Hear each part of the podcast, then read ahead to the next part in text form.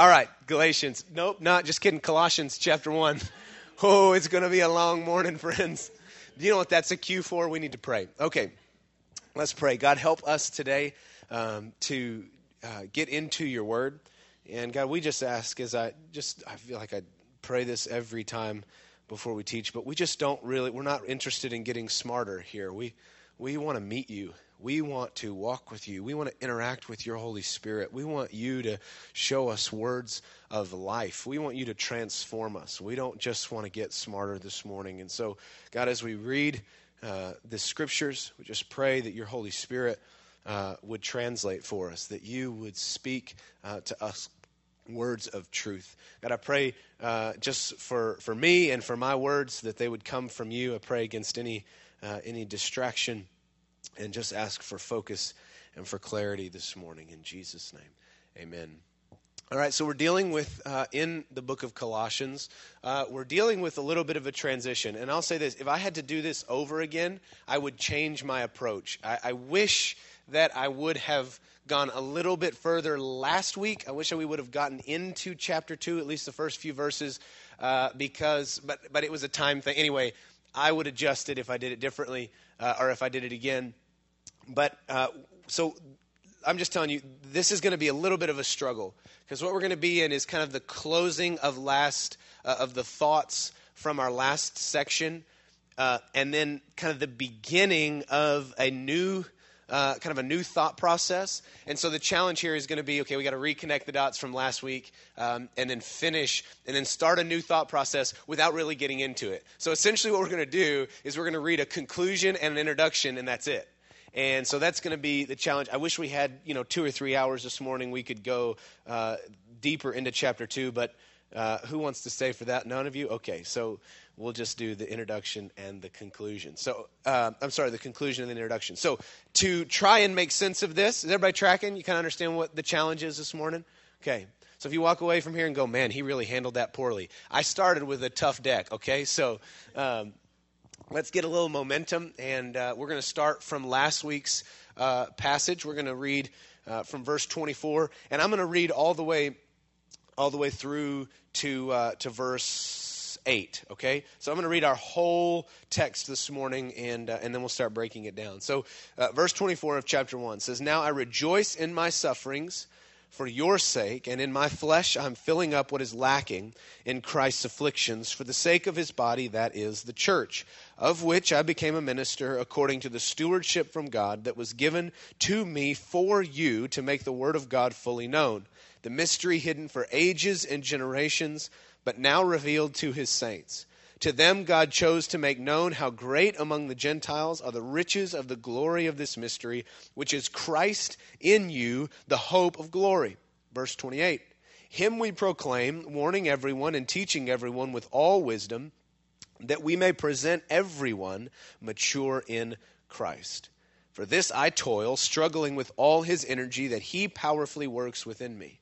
For I want you to know how great a struggle I have for you and for those at Laodicea and for all who have not seen me face to face, that their hearts may be encouraged, being knit together in love, to reach all the riches of full assurance of understanding and the knowledge of God's mystery, which is Christ, in whom are hidden all the treasures of wisdom and knowledge. I say this in order that no one may delude you with plausible arguments. For though I am absent in body, yet I am with you in spirit, rejoicing to see your good order and the firmness of your faith in Christ. Therefore, as you received Christ Jesus the Lord, so walk in him, rooted and built up in him and established in the faith, just as you were taught, abounding in thanksgiving.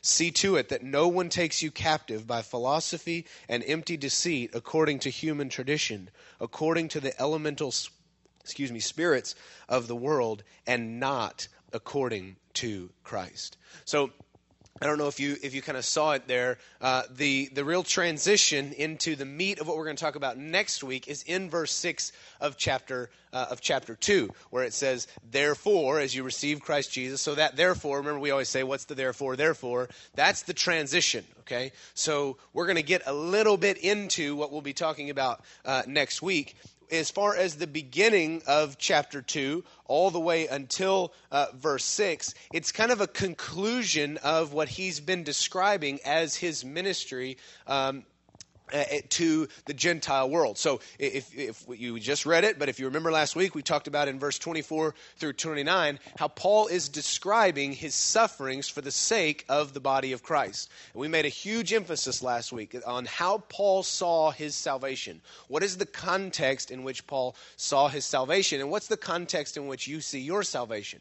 And we read from, from this passage that Paul saw his salvation in light of, of the hope that he would bring other people people through the message of the gospel. He didn't see his salvation as this uh, deeply, uh, uh, sorry, this only personal thing that was between him and Jesus. He saw his salvation as that, that God uh, gave a portion of his infinite grace to me that I might know Christ so that I might make him known.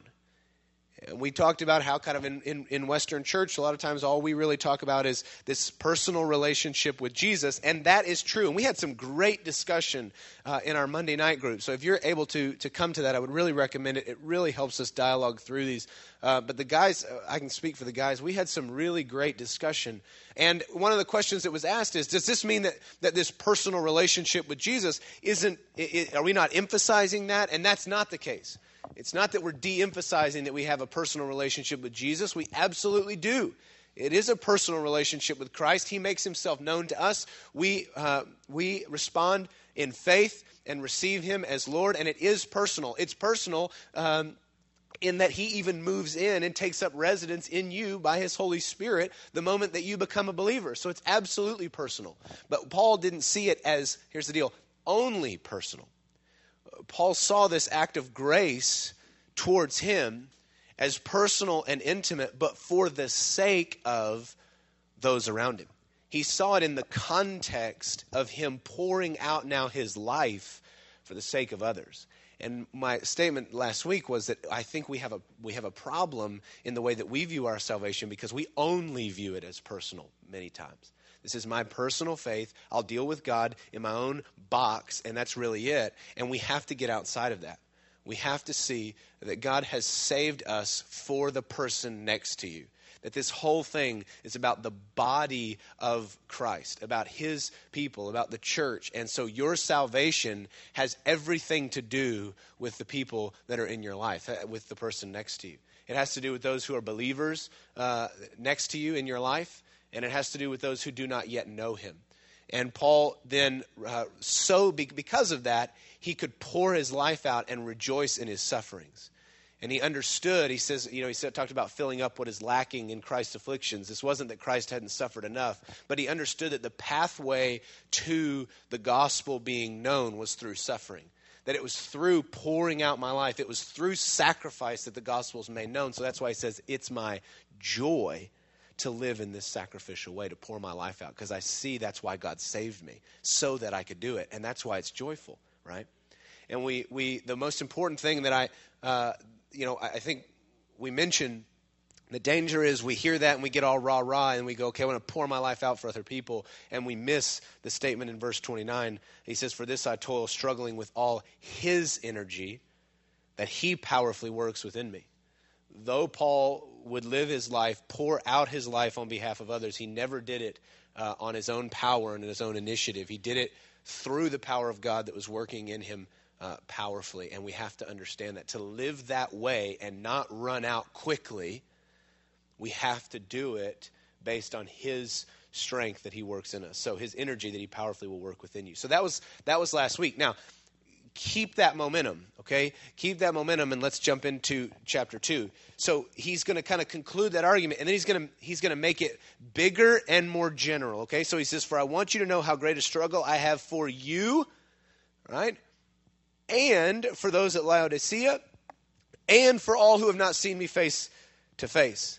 that their hearts may be encouraged, being knit together in love, to reach all the riches of full assurance of understanding and the knowledge of God's mystery, which is Christ, in whom are hidden all the treasures of wisdom and knowledge. Okay, so he's going to start setting up the transition. But I want you to just see a few things in this setup. So he's going to kind of conclude. He's had a great struggle, but he's broadening it out. And just kind of a little fact we talked about, you know, there's some dispute on whether this is absolutely uh, Pauline or whether this was written on his behalf, uh, maybe at the end of his life or after his death. Certainly could have been written after his death. Um, but we, there was, there's also debate on, on who exactly is this written to, and this is one of those spots where we where we can come across some question, right? So it says in, in chapter one uh, that this to the saints and faithful brothers in Christ uh, at Colossae, but then here we we have these other. Uh, this other region, this broader region mentioned, mentioned he says, uh, I have a struggle for you, for those at Laodicea, and for those who have not seen me face to face. Almost stretching this thing out to the entire Gentile world, all who have not seen me face to face. And so scholars kind of wonder whether this is evidence that this letter uh, should have been circulated um, and, and read in several different places and not specifically and only for uh, the church that was in, uh, in Colossae. But because we don't know about uh, much about Colossae uh, after uh, then then it's hard for us to to uh, to come to a full understanding there. But but anyway, that's that's a thought. But he wants something to happen in all of these people, regardless of, of who we're talking about here. We've kind of uh, sketched that out. But he wants something to happen. He he wants there to be encouragement. And in verse two, he says that their hearts may be encouraged. Now look at what what he's desiring. He says so in this encouragement that they're knit together in love in order to reach all the riches of full assurance of understanding and the knowledge of God's mystery, which is Christ, in whom are hidden all the treasures of wisdom and in and of and of knowledge. So, what is he he what he's going to do here is uh, and and then let's I know this is crazy. Okay, I'm sorry. Read verse four. I say this in order that no one may delude you with plausible arguments. So, what's he now introducing? Now he's going to introduce some friction. He's going to introduce some tension. He's going to introduce a challenge to this group of believers. And what is that challenge? It's a challenge that we read in, in many, many, many, many letters. But what is the challenge? The challenge is what does it look like for us to stay firm in Christ amidst pressure against what we believe? That, that, that, if you could just paint a huge, broad stroke picture, uh, it's, it's uh, standing firm in the faith uh, against pressure uh, to deny Christ, pressure to just kind of get swept up in, in worldly philosophy. And that's what he's going to start introducing. If we get into the meat of chapter 2, this is what he's giving them ammo against is what does it look like to hold firm in this gospel? What does it look like to remain firm in the, in the foundation of Christ Jesus? And so this is the, what we have to do is we have to understand that that's where he's going because he, his desire, his two desires are for them to be knit together in love love, okay? And for them to reach all the riches of full assurance of understanding and the knowledge of God's mystery, which is Christ. So, two things he wants to happen in order to gird them up to, for resistance. You guys tracking? I know this is a little chaotic. Okay? Two things he wants to happen. He wants to see unity, right? He wants to see them knit together in love, and he wants them to reach full assurance. I'm going to I'm going to paraphrase, but he wants them to reach full assurance of the knowledge of this mystery, which is Christ. He wants them to know what they have and who they are in Christ. Okay? Those two things he sees as vitally important for them to come into the resistance that they're going to come into. In order for them to stand firm against other philosophy, against false prophecy, against right, all these different things that the church is going to have to come against, he thinks these two things are vitally important that they're knit together in love and that they understand the fullness of the mystery, which is Christ. And, and, and look at how he describes it at the end. Um, of verse 2, uh, sorry, in verse 3, in whom uh, are hidden all the treasures of what? Wisdom and knowledge. So you're beginning to see what Paul thinks are going to be uh, the, the uh, attempts to kind of undermine them, right? And those attempts, we know Greek philosophy, right? We, we know that, the, that wisdom and knowledge are held really, really, really, really high. And here's what he so here's what he says. He says, "In Christ are all the treasures of wisdom and knowledge." So don't get swept away with this idea that there's greater wisdom, there's greater knowledge to be had in in the in worldly philosophy. He's going to mention that more deeper into verse uh, into chapter 2. He's saying, "Be knit together in love." So it's this bond of unity and knowing and having assurance that in Christ is everything that you need. Okay? Those are the two things that he saw as extremely, extremely important. Let's talk about the first one, just real quick. And let's let's have a conversation, okay? So I'm not just going to ask rhetorical questions. I'd like for your feedback. Why do you think that? I mean, his first mention is that you would be knit together, and, and I don't know the imagery that you have, but uh, but if you think of somebody sewing or knitting, it's a very uh, very detailed process of bringing things together, right?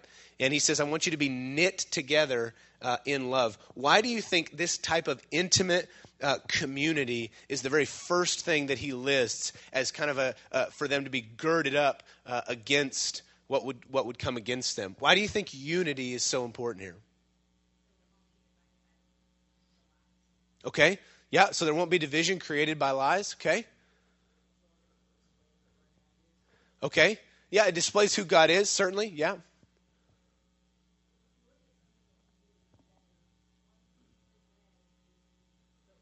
Yeah. Yeah. Yeah, that's great. There's a huge, uh, she, I think she hit, hit the nail on the head. There's a huge element here where we're talking about strength. We're talking about strength in the community that comes in Christ Jesus, that if we're knit together in love, that we are, we are strong as we face the things that would, that would come against us. The second thing uh, that he talks about, and this one's a little, uh, he, he goes into a little bit more detail.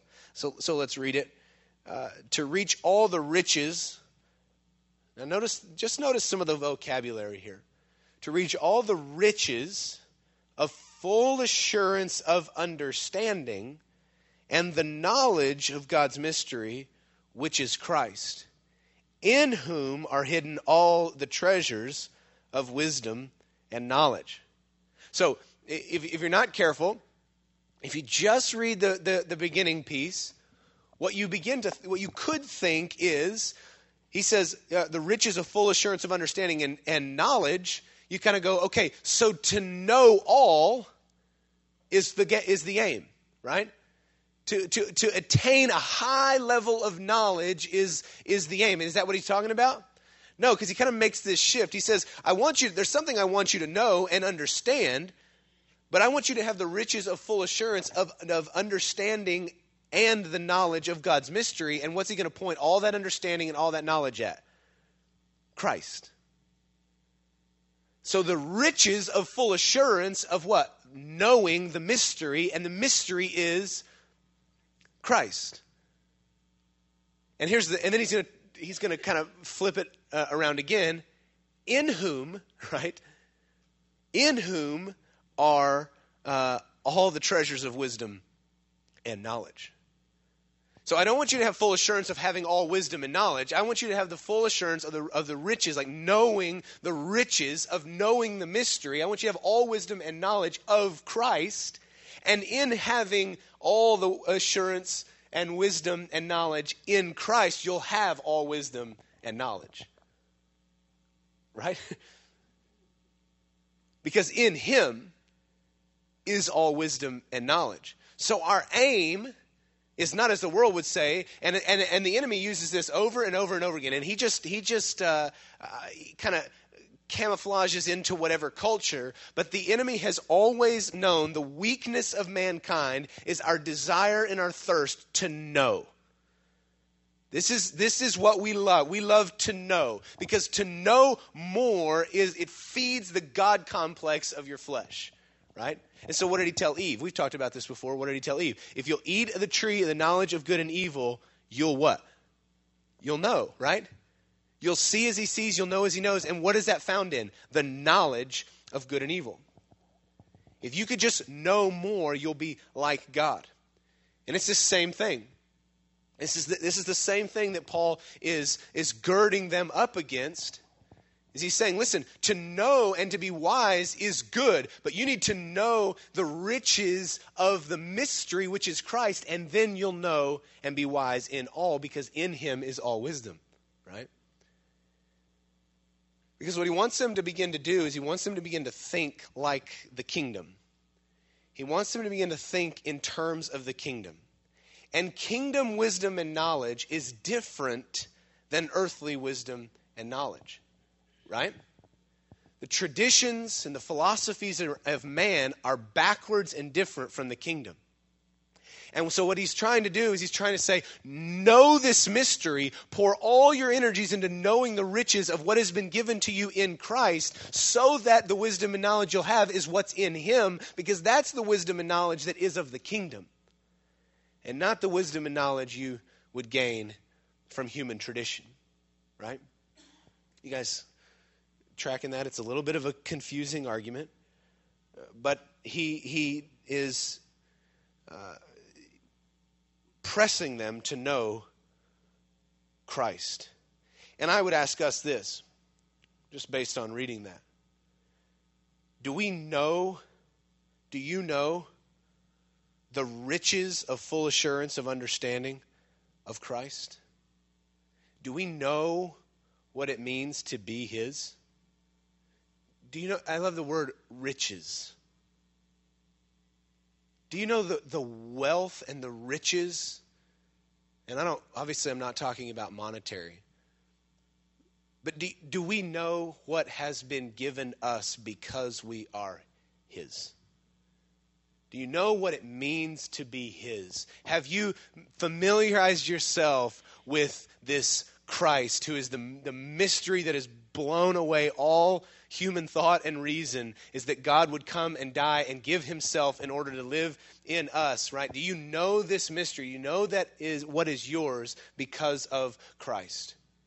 And I think, I'm telling you, I think that, that so much of our struggle in our day to day Christian life is because we don't know what God has given us in Christ.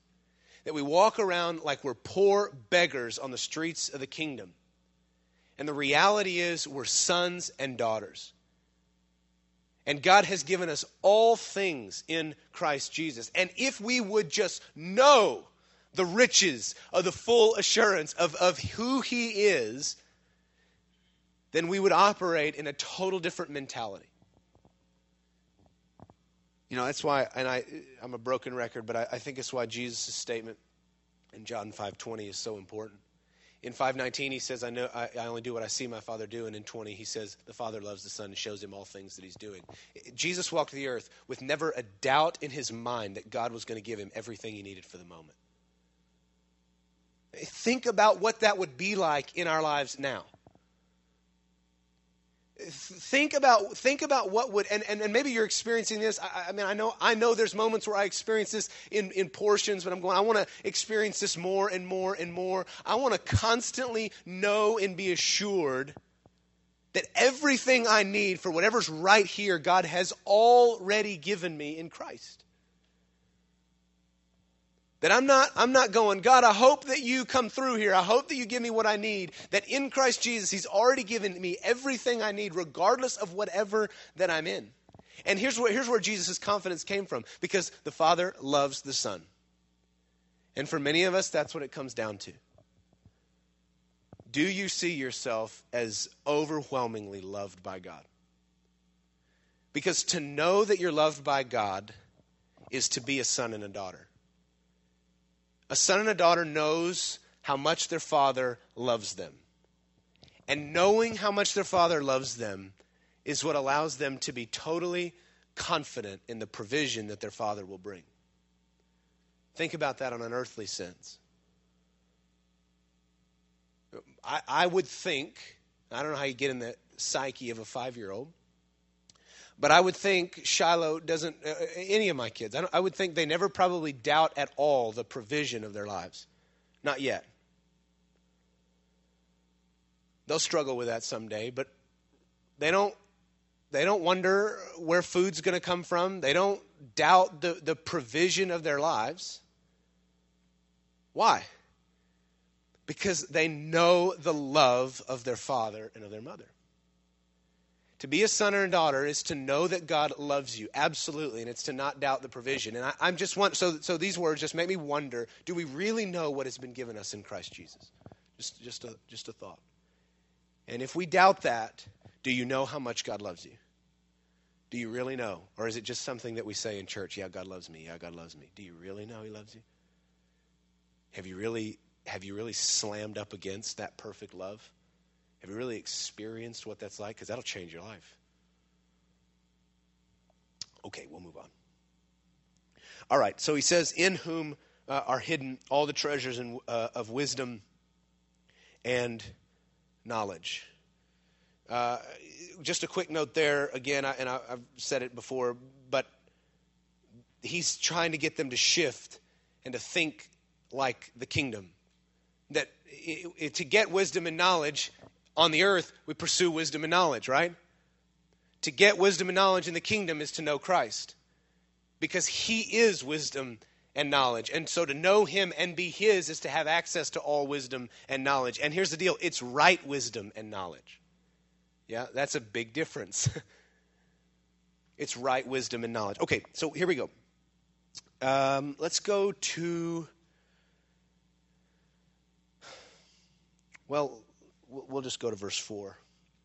Uh, I say this in order that no one may delude you with plausible arguments. Again, I've kind of already captured that. Here it comes plausible arguments. The delusion of the faith with plausible arguments. For though I'm absent in body, yet I'm with you in spirit, rejoicing to see your good order and the firmness of your faith in Christ. Okay.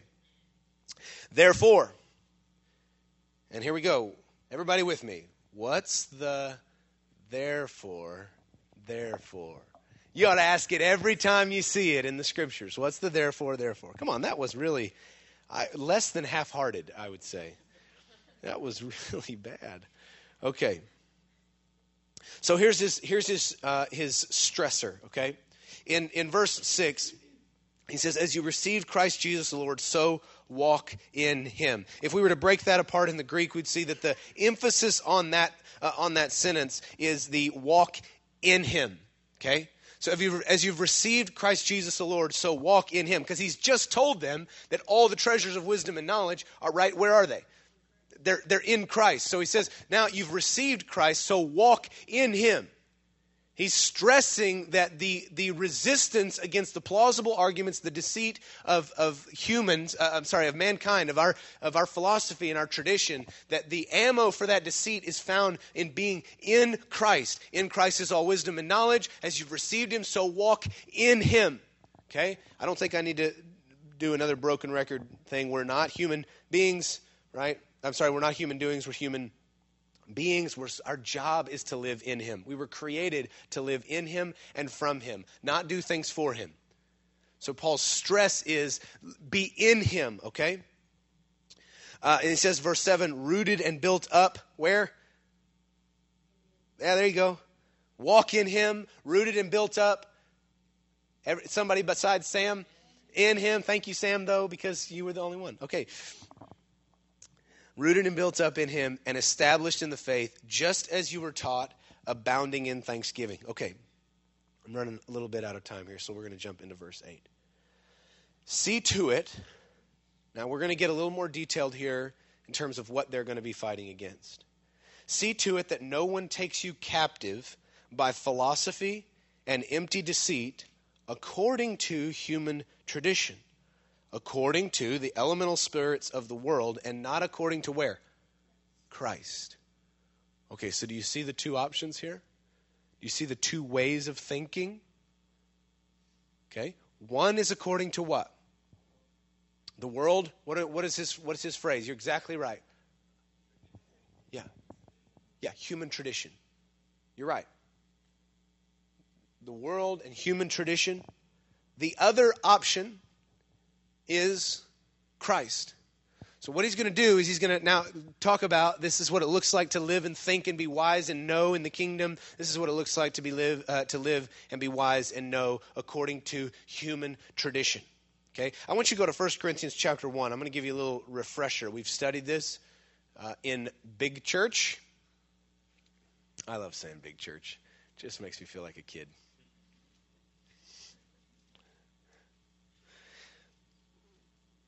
Big church. Y'all been coming to big church? Okay. All right. First Corinthians, what did I say? Chapter 1. That's where we're going. Okay. Look at verse 18. So he's going to, um, this is Paul again. He's going to talk a lot about human wisdom. Okay, and, and I want to make a few a few comments again about Colossians, but let's read this. So this is long. Everybody, take a deep breath. We're going to read 18 through 31. It's more than 10 verses. You got this. All right, here we go. For the word of the cross is what? Folly. It's foolishness to those who are perishing, but to us who are being saved, it is the power of God. For it is written, I will destroy the wisdom of the wise, and the discernment of the discerning I will thwart. It's a great word, thwart. Verse 20, don't get sidetracked. Where is the one who is wise? Where is the scribe? Where is the debater of this age? Has God not made foolish the wisdom of the world? For since in the wisdom of God the world did not know God through wisdom, it pleased God through the folly of what we preach to save those who believe. You track that sentence? That's a tricky one. Let me go back.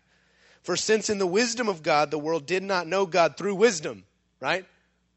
You see it? It was God's wisdom that didn't let us know him through wisdom, right? We're seeing the, the difference in the wisdom of the kingdom of heaven and the wisdom of men. So, in the wisdom of God, He didn't let us know Him through wisdom. It pleased God through the folly of what we preach. So, it was God's delight that through foolishness, according to human wisdom, to save those who would believe. Yeah? It was God's delight that through foolishness, according to human wisdom, we might be saved and know Him. For the Jews demanded signs. Y'all, y'all good? Okay. Good, good. For the Jews demanded signs and Greeks wisdom, but we preach Christ crucified. This is the wisdom of God that he's speaking of. We preach Christ crucified, a stumbling block to Jews and a folly to Gentiles, but those who are called, both Jew and Greek, Christ is the power of God and the wisdom of God. For the foolishness of God is wiser than men, and the weakness of God is stronger than men. Right? So, it's this wonderful explanation that what we are saved by is, in fact, the wisdom of God.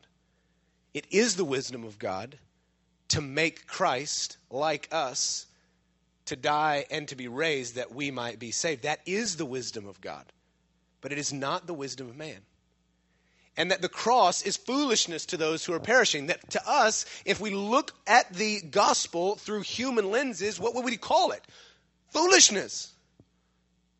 This is absurd that God would become us and die on a cross that we might be saved. This is absolutely absurd that God would take on my individual sin, that He would take on the sin of us corporately, that He would bear on Himself the sin of humanity and die the death of a criminal. That's foolishness, but it's the wisdom of the kingdom.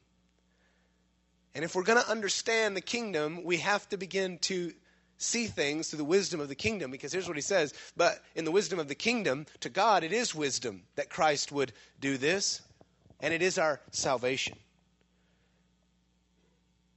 For consider your calling brothers. Not many of you were wise according to worldly standards. Not many were powerful. Not many were of noble birth. That's the nicest insult i've ever seen written. Right? I wish i could do that Mine don't ever come off that nice when I. I'm going to read it again. For consider your calling, brothers. Not many of you were wise according to worldly standards, not many powerful, and not many of noble birth. But here's verse 27. But God chose what is foolish in the world to shame the wise. God chose what is weak in the world to shame the strong. God chose what is low and despised in the world, even things that are not, to bring to nothing things that are, so that no human being might boast in the presence of God. And because of him, you are in Christ Jesus who became to us, here it is, remember he said, In him are all the treasures of wisdom and knowledge, who became to us wisdom from God, righteousness and sanctification and redemption, so that as it is written, let the one who boasts, boast, uh, sorry, boast in the Lord. You did it. More than 10 verses. Do you see the difference in kingdom wisdom, God's wisdom, and human wisdom? And Paul is urging them that you must think the way the kingdom thinks in order to resist what's coming. Because what's coming is this thing, this Christ that you're following, this gospel that you preach, what's going to what's going to come at them from culture? This is foolishness. we would look at what Paul, just think about what Paul has done with his life. Think about what we just read in verse 24 through 29. What would the world call that? What would the American dream call that? It's absurd foolishness that you would pour out your life for a sacrifice for others. Get yours. Right? It's absurd to live on the earth according to the wisdom of God. And Paul's telling them this is the rationale that's coming. Because it's going to be according to, what does he say? Go back to Colossians. I know I transitioned and you didn't. Go ahead, come on. Go back to Colossians, back to Colossians. See to it that no one takes you captive by philosophy and empty deceit, according to human tradition. Let me ask you this Is knowledge bad? Is wisdom bad? Is understanding negative? No. The key here is according to human tradition. According to human tradition. Wisdom and understanding and knowledge, these things are wonderful and brilliant. And do you get to have them? Yes. And where are they found? In Christ Jesus right? So walk in him. Because what's coming against you is, according to human tradition, the way that you're living and what you're saying is foolishness. Read Matthew 5 through 7 through the lens of human wisdom. Makes no sense. The Sermon on the Mount makes absolutely no sense. The Beatitudes make no sense. They're totally and completely backwards according to human tradition. But read it through the wisdom of God which we've been given in Christ Jesus, and you go, oh, yeah, of course, that makes absolute and perfect sense in Christ Jesus, according to the kingdom. So, there's a vast difference between the knowledge and the wisdom of man and human tradition and that which is Christ's. See to it that no one takes you captive by philosophy and empty deceit according to human tradition, according to the elemental spirits of the world and not according to Christ. Now, this is a weird place to stop, but this is where we're stopping, okay? Here's what he's about to do he's about to elaborate. Don't check out. I didn't mean that we're done. I just meant that's where we're stopping. That okay, come on. So what he's about to do is he's about to explain the fullness and the robustness of what we've been given in Christ Jesus. You understand this? it's imp- so that that's that's why it's a weird place to stop because he, what he says is. Um, See to it that no one takes you uh, captive by philosophy, empty deceit, according to human tradition, according to the elements spirits of the world, and not according to Christ. And he's going to say, and here is Christ. Here is all that you've been given in Christ. So in case you doubt what I'm saying, in case you, you know, go, well, that'd be nice if I had all wisdom and assurance in Christ. In case you doubt that, here's all that he has done for you. This is the access that you have. And that's what he's about to explain so that he can point back to them and say, there's no excuse for you to falter because you need to be knit together. You have this community that's knit together in love and you have all wisdom and all knowledge in Christ Jesus. And here's proof that you do right? And I think we need to hear that preached over us a few times because our excuses are pretty lame. How easy it is, uh, is it for us to get caught up in human rationale, human understanding, and not according to, to Christ? And what does it come back to? Do you know what you have in Him? Do you know that you've been called to live according to the wisdom of God and not according to the traditions of man? And do you know that living according to the wisdom of God is going to look different than the traditions of man? And do you know that's going to come with resistance? Don't be so weak. Don't be so weak to believe that you living according to the wisdom of the kingdom of God is going to be no resistance for you. Resistance will come because human tradition is going to look at the way you're living and making decisions and go, eh why? And you're going to have to stand up to that. But you can't stand up to that with human wisdom and rationale. When, when human wisdom and rationale tries to take you off of the hard line that you're walking, living according to the kingdom, you can't argue back with human wisdom and rationale. Why? Because the way you're living is foolishness. You with me? You guys ever get into this on, on the inner man? When the Spirit of God prompts action and you go, ah, that's foolish. it's the very same thing. When the Spirit of God, I mean, I don't know, I'm just, I'll just make something up, but when the Spirit of God says, hey, how about you give this away? And you go, well, how about not? Because I need this, right? To give anything away is against human wisdom and rationale, right? But again, the kingdom to a God that's infinitely wealthy and has everything that you'll ever need and says, Don't worry about it. Don't be anxious about anything. Give it away because I have four more. right?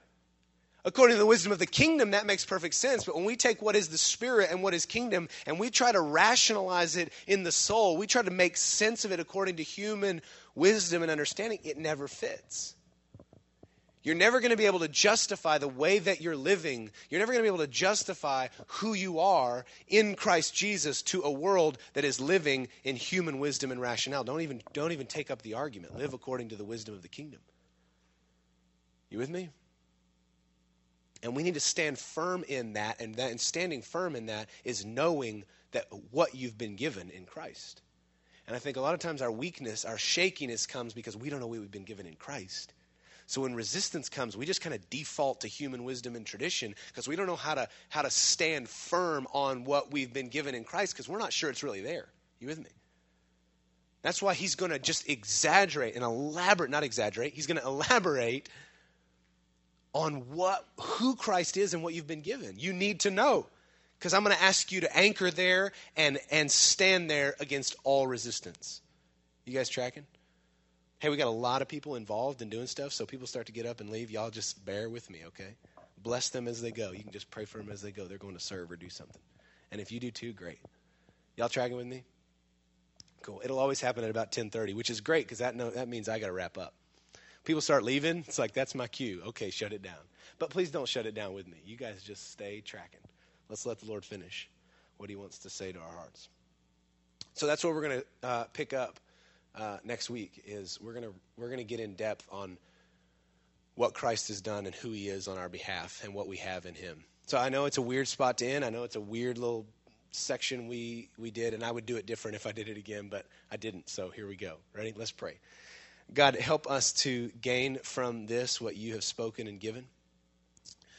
Uh, we've we've read your word and there's truth in it, and so I just pray uh, that it would not be human wisdom that we've heard this morning. I pray that it would not be my words or my thoughts. I pray that it would be the Spirit of God that lingers and teaches us through these passages. Uh, God, we want to know you.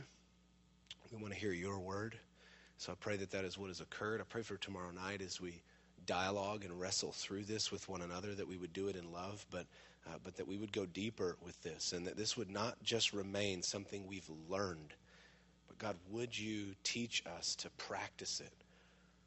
Would you actually build us and root us firmly on the wisdom of God? And not just hear that that's what we're supposed to do, but would we live that way today? Holy Spirit, would you empower us in a deeper and greater way to live according to the wisdom of the kingdom? To know that we've been given wisdom from on high, that all that we need is in Christ and we are in Him too. God, just make that real for us today. May that actually be our experience to live in the kingdom. We pray this in Jesus' name. Amen. Amen.